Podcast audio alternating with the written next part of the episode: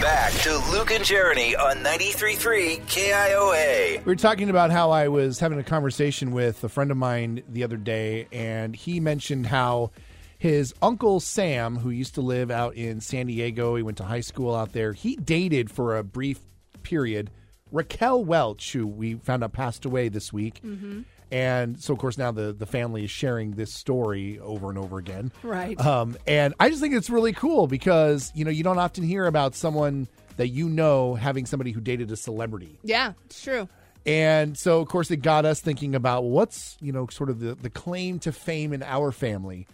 And Jeremy and I, a little, I mean, I don't want to say that we're a little self centered here, but we kind of think that we might be the claim to fame in our family. The more I think about it, the more I know I'm not. I mean, and I was thinking more about this. So, on one side of my family, I have my cousin Brian, who was the commander of Luke Air Force Base Yeah. uh, down in Arizona. That's, That's a big really big. deal.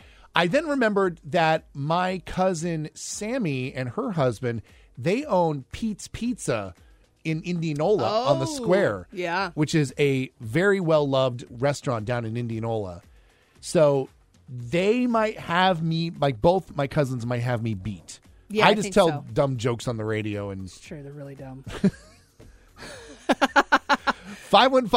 515-244-4933. We want to know what your family's claim to fame is.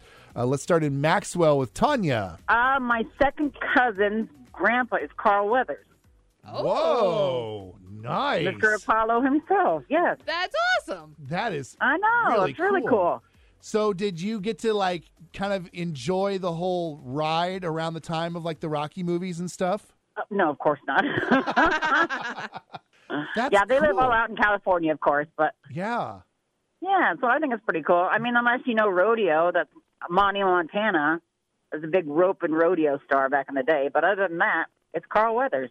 Thanks so much for the call, Tanya. Have a great weekend. Let's go to the mighty South Side and talk to Joyce. What is your family's claim to fame? Well, I don't know if this really counts, but uh, back when I was like five years old, President Nixon pick, wanted to pick a farm to visit in Iowa, and he picked my uncle's farm. Ooh. That's cool.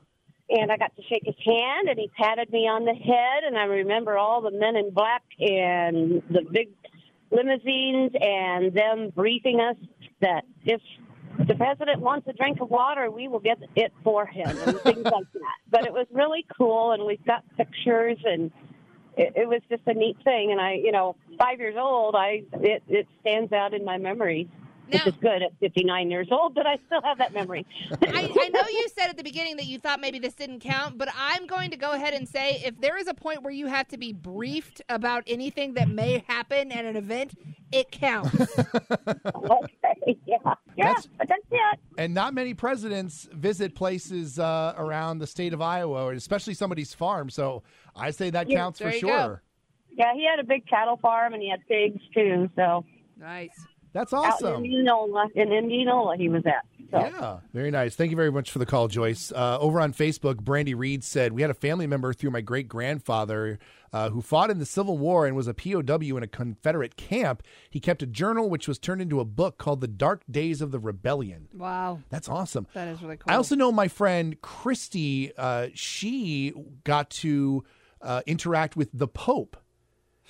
She was, I I think, she was a baby when the Pope visited Iowa uh, Yeah. back in, I think it was either the late, I think it was the late seventies, and he went to a small church um, in just south of Des Moines, and or maybe even been. Was it, it was either that or it was Living History Farms. Either way, one or the other. He came to town. Mm-hmm. He went to both. Either way, um, he like blessed her like as a Oh. baby, and like there's there's newspaper photos of like the Pope holding my friend, That's cool. which is like really really cool. I mean, you take you take that like you talk about that for the rest of your life, even though you were a baby. Yeah, what we do doesn't seem nearly as much No. fun anymore.